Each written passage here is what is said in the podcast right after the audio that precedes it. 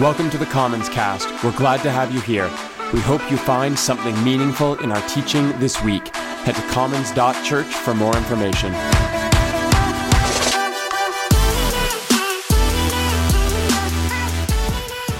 All right, welcome to church. If you're new to the community, my name is Jeremy. I'm actually pretty regular around here, but I have been away from preaching for a few weeks.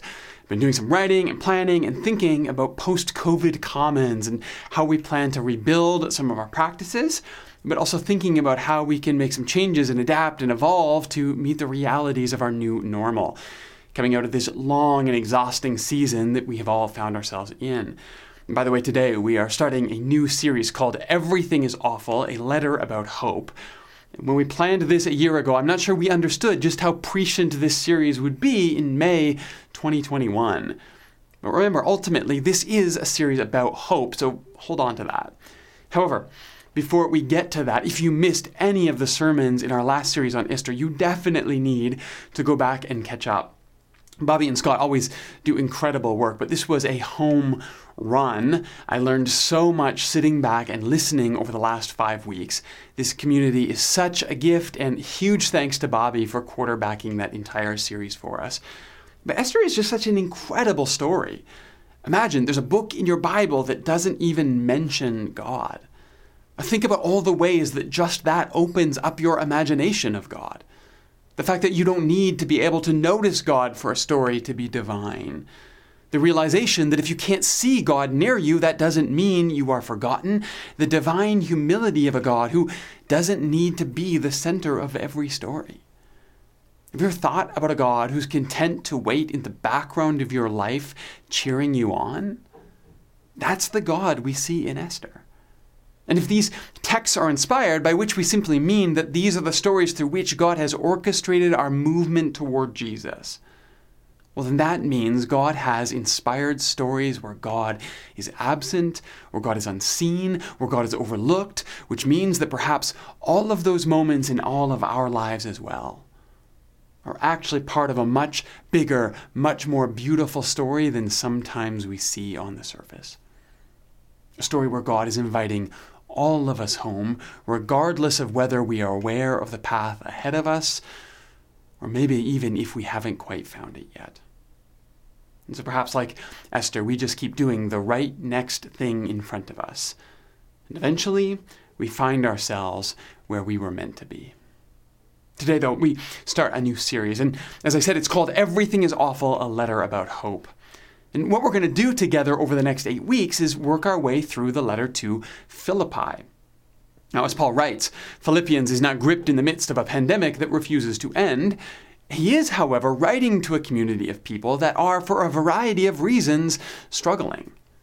I, th- I, think if you pull some of Paul's words in this letter out of their context, they can feel a little bit glib, maybe a little bit too easy when he says, Don't be anxious about anything, or I can do all things through him who gives me strength, that can feel a little bit flippant. I often think of Jon Jones, the UFC fighter who has Philippians 4:13 tattooed on his chest. And no doubt the man is an extraordinary athlete, but the juxtaposition of I can do all things through him who gives me strength as he strides up to beat out another man that feels jarring at best. And so we're going to talk about hope in the midst of this kind of moment. But we have to acknowledge, as Paul does, that sometimes it does feel like everything is awful. So please hear me. This is not about giving in to despair. In fact, it's actually the opposite. It's acknowledging the moment for all that it is so that we can choose hope on the other side. Now, Philippians is our goal. But here's the thing when we read these New Testament letters, we really should remind ourselves that these are letters. And Paul is not talking to us. Paul is also not teaching into the void. Paul is writing to a very specific people that he has particular relationships with. And don't get me wrong, of course, of course we can listen in and learn, but part of how we learn well is by understanding what it is we're listening in on. When I talk to my son, I do that differently. I use different vocabulary. I reference a different shared history than when I'm talking to the random kid my son met at the playground.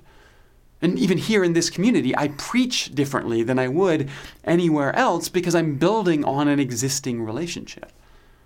And so when Paul writes to Philippi, Paul is doing all of that. And we should pay attention to all of it. Because if not, then statements like, don't be anxious about anything, will probably fall a little short for us. So today, we're not even going to get to Philippians, because first we have to talk about Philippi.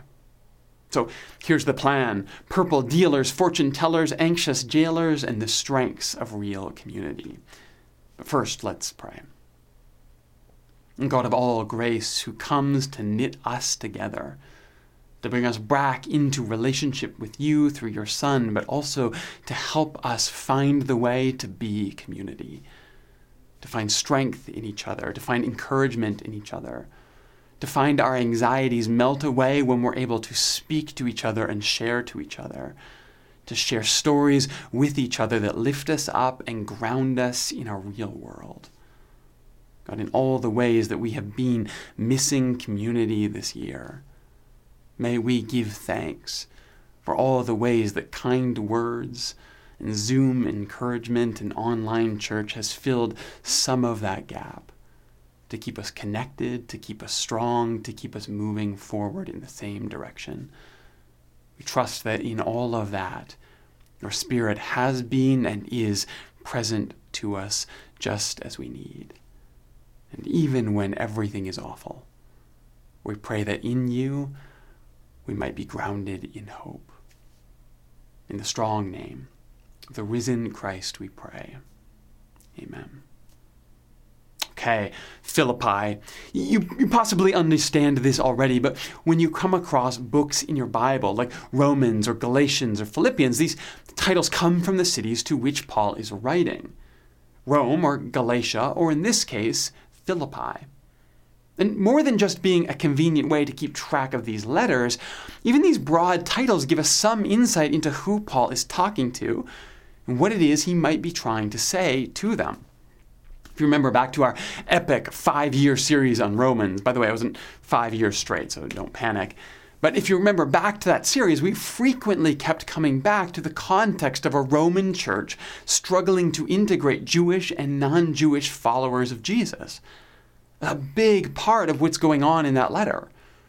Roman xenophobia for anyone who is a non citizen, Jewish apprehension about being too open toward people who had historically oppressed them. These are very real human tensions that sit below the surface of Paul's letter to that city.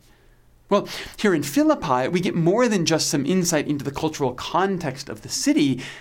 We actually get to meet some of these individuals who made up this Jesus community. See, in Acts 16, Paul and his friend Silas, they make their first trip to Philippi. By the way, two trips to Philippi are mentioned specifically in Acts. There's this one and then another later in chapter 20 when he comes back for another visit. But there's also a mention between those of Paul moving through Macedonia and visiting the churches he had started there. And since Philippi is an important city in Macedonia, it's very likely, almost improbable in fact, that he wouldn't have visited then as well. So by the time Paul writes this letter to Philippians, which comes after all these visits, he knows these people pretty well. But in Acts 16, starting in verse 12, we read that Paul traveled to Philippi, a Roman colony and the leading city of that district of Macedonia. And he stayed there several days. On the Sabbath, he went outside to the city gate to the river, where he expected to find a place of prayer. But instead, he sat down and began to speak to the women who had gathered there. Now, we're about to meet some of the key characters in Philippi here, but first, Philippi, a Roman colony, a leading city of that district in Macedonia. There's a lot to understand here already. The Romans took control of Macedonia from a series of Greek kingdoms in the second century BCE. By the time of Jesus, Rome is firmly in control of the area. However, one of the ways that Rome built their base in new areas was to colonize those areas with loyal soldiers. So Philippi is literally a city populated with ex soldiers, probably Praetorian Guard, who were granted plots of land for their loyalty to Octavian, who took the city. Octavian, who would later take the name Emperor Augustus. In fact, the city gets its name from the Greek king Philip of Macedonia, but when Rome took it over, the city was renamed Colonia Victrix Philippensium, or the colonial victory over Philip. And then once Octavian became emperor, it was renamed again, this time Colonia Augusta Iulia Philippensis, which is sort of something like the colony of Augustus, son of Julius in Philippi. Now, nobody called it that in common conversation. I mean, it's a mouthful, hence Philippi. But when Paul shows up in town, everyone knows that this is Roman town. In fact, over time, Rome even structured the city as a mini Rome, going as far as to move the roads and walls to mirror Rome, and Augustus even had a temple to the god Mars, or the Roman god of war, constructed at the edge of the city. So this isn't Galilee, this isn't Jerusalem, this isn't even Rome that pulled in people from across the empire. This is a Roman military town in population, in structure, in worship, in every conceivable way, Augustus is Lord in Philippi. And so when Paul shows up in a new city, his MO is generally to find the synagogue and to begin a dialogue with his fellow Jewish people there, introducing them to his understanding of Jesus the Messiah and slowly building a believing community in that city. Now, a synagogue in a city may or may not have been a building, in the Jewish culture of the time, the synagogue really was the faithful community. And by the way, how novel is that, considering the way that we have to, had to think about gatherings and buildings and churches this year? The faithful tradition has always valued the investment of the people over the setting in which they gather. But even if you don't have a building in which to meet, in the Jewish culture of the time, you still needed 10 men to form a minyan in order to hold a Torah service. Uh, think of a quorum needed to start a business meeting. So, Paul, realizing that there's no synagogue, goes outside the city looking for a quiet place that a minyan might gather to pray. And instead, what he finds is a group of women. Now, it's a really fascinating moment because you might think that a Jewish man who's trying to start a community that might follow what he believes to be the Jewish Messiah is pretty disappointed to not even find a minyan in this Roman military town. I mean, he, likely wasn't expecting much, and you got to keep your expectations reasonable, but certainly he hoped for at least that to start from. And yet, in the very next verse, we read that one of those there was a woman from the city of Thyatira named Lydia, a dealer in purple cloth. She was a worshiper of God. Now, we keep reading in a moment here, but this phrase, worshiper of God, this means that she is not Jewish. It could mean that she is what is sometimes known as a God-fearer, which were Gentile, non Jewish people who followed the Jewish God Yahweh, but even that is unclear. So, possibly the best assumption here is simply that this is nothing more than a statement about her openness to Spirit. And yet, if we keep reading, we hear that the Lord opened her heart to respond to Paul's message. When she and the members of her household were baptized, she invited us to her home. If you consider me a believer in the Lord, come and stay at my house. And she persuaded us. Now, I want to talk about Lydia here because she is likely the foundation of the entire church in Philippi that comes. But first, think about Paul here. He comes to town, a Roman town, a Roman military town. He looks for the synagogue, he searches for 10 men, he finds some women, and, well, he does not miss a beat. Now, I understand Paul is a product of his time and place. And sometimes I wish he was more direct in his criticism of the patriarchy that dominated his world. But understand this about Paul. I mean, Paul understands the patriarchy. Paul often works within the confines of patriarchy, but Paul is not a slave to the expectations of patriarchy. In fact, Paul honors the apostle Junia. Paul commissions the preacher Priscilla. Paul sees the leadership inherent in Lydia of Thyatira. And without a second thought, when what he expects is nowhere to be found, he leans in to recognize that this is where God is. And where God is, is with this spiritual but not religious woman gifted with profound leadership ability. Now, we read here that she's a dealer in purple cloth, and people make a big deal about this, but it shouldn't go unstated. Rome pretty heavily regulated the purchase and sale of anything purple. A Tyrian dye, as it was known, was an expensive dye made from the shell of snails. A pound of it cost roughly six months of a soldier's salary, so it was not cheap industry to break into.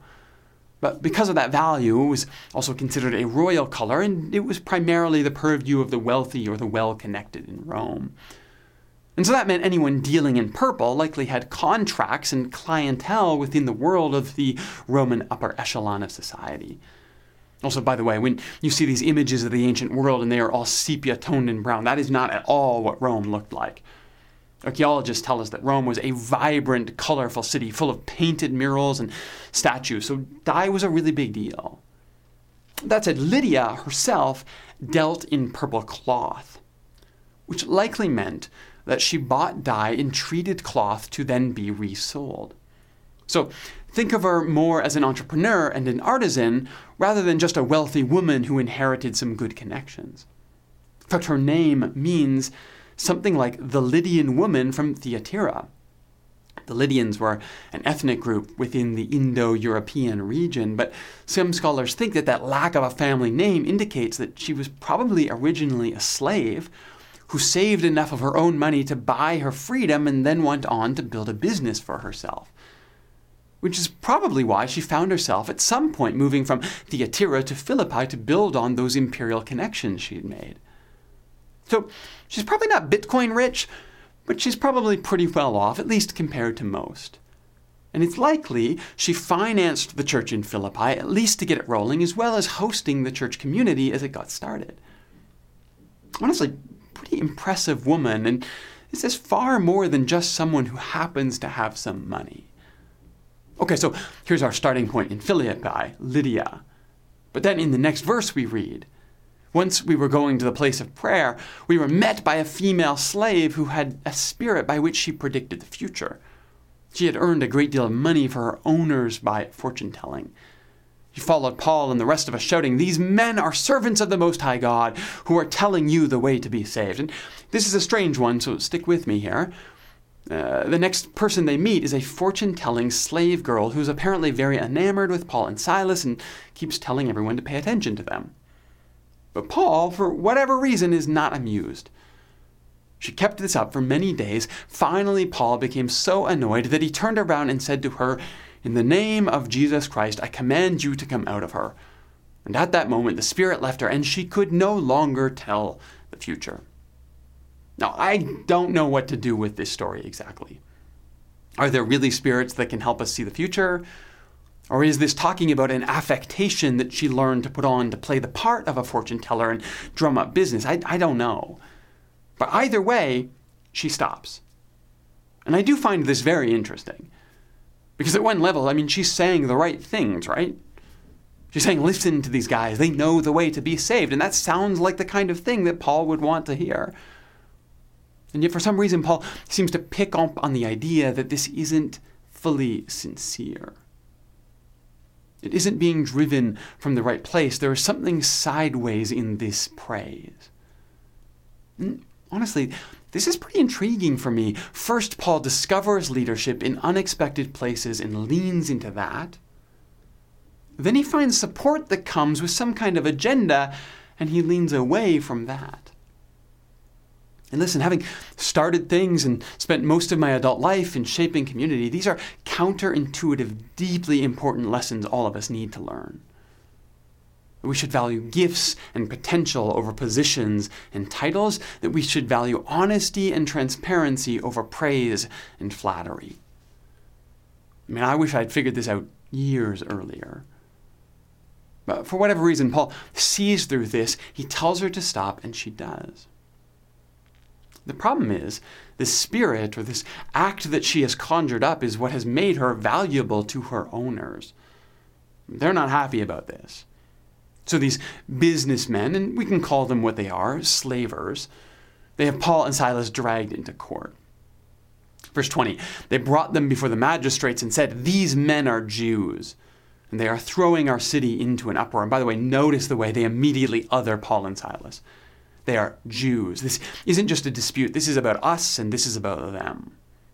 Remember, we're in Philippi, a Roman colony won through battle and settled through war. And in verse 22, the crowd joined in attacking Paul and Silas, and the magistrates ordered them to be stripped and beaten with rods and thrown into jail. All of this, by the way, before they ever have a trial. It's all over money, and the only argument ever made is essentially they are not us. It's a pretty stark reminder of the way our fears can be mobilized and weaponized on a dime. But they're put in jail overnight, and the magistrate will deal with them tomorrow. But a guard is put in charge to look after and making sure they don't escape.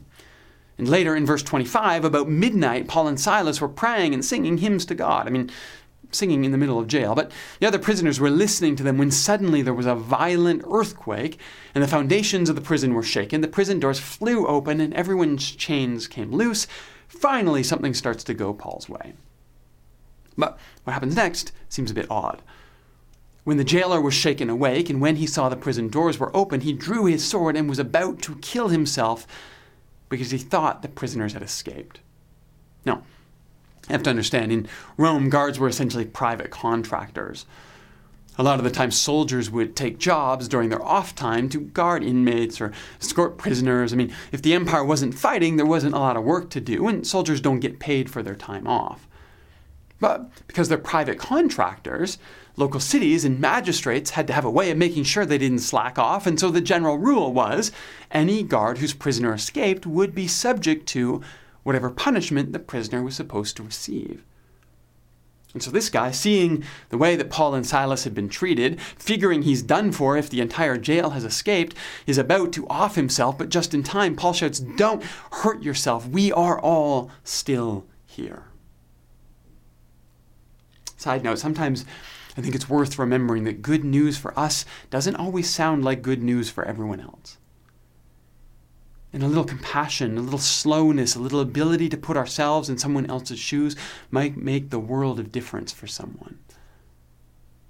But if you read the story of Paul and Silas, they talk to this man, they tell him the story of Jesus, and he and his family are baptized that day, just the way that Lydia and her household were on day one. And now our church here in Philippi is up and running. We've got a successful woman in a heavily male dominated culture. We've got a spirit infused, fortune telling slave girl with a tendency towards shouting in the wrong moments. We've got a suicidal jailer who was likely a paid soldier working for the Roman Empire that had stamped itself violently on this colony. And think about that. Paul came to town looking for a synagogue where he could start with what was familiar to him. And he ends up working with the Guardians of the Galaxy to start a church in Philippi. Look, I know I spent a lot of time on the strange background to a lot of strange characters, and I know this is supposed to be a series about the letter to the Philippians, and we haven't even gotten there yet.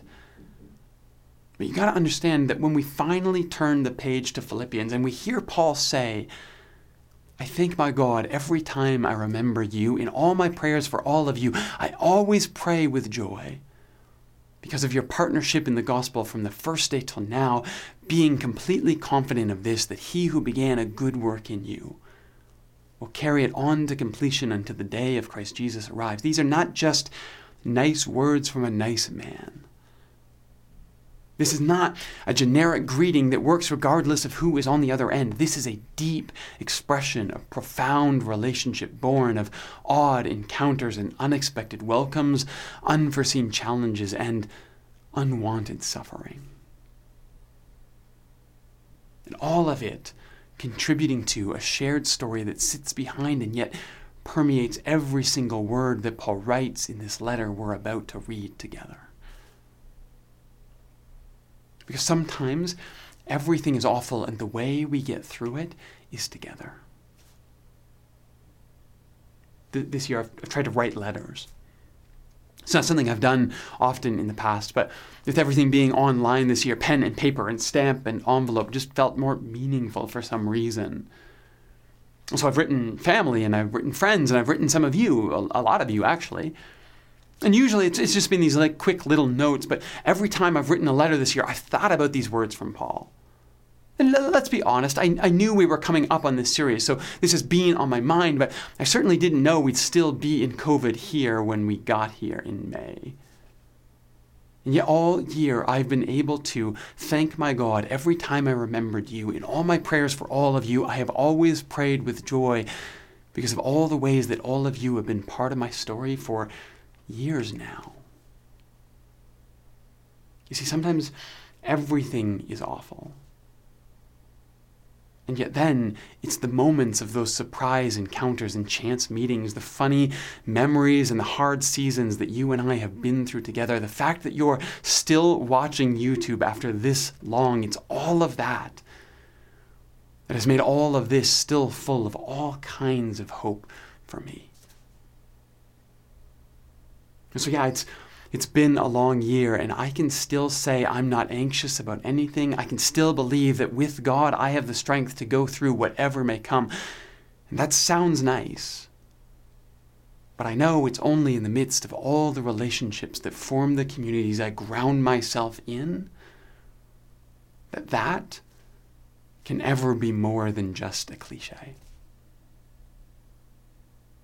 Because when there's a story behind your words, behind your hope. This is what makes it all real. And so next week, when we finally turn our attention to Philippians and we read Paul's words there, my hope is that we'll be able to picture Paul's friends from here in the beginning. Purple dealers and fortune tellers and anxious jailers reading his letter and drawing hope from it all the ways that we can draw strength from each other, even when everything is awful. Let's pray. God, for all the ways that you have drawn us together, sometimes online, sometimes in person, sometimes through strange encounters, sometimes through difficult moments. And yet here we are, part of each other's lives now, for real. May we speak kind words, generous words, words that build each other up and soothe our anxiety and give each other strength. May we speak true words that name what is really real, that expose the most vulnerable parts of our souls, that allow us to be known by each other. May we speak true words about the goodness inherent in each of us the potential we see when we look at each other, the ways that God is overjoyed when God looks down to each of us. And in that, might we help each other follow the path of Jesus back toward our home in God. In the strong name of the risen Christ, we pray. Amen.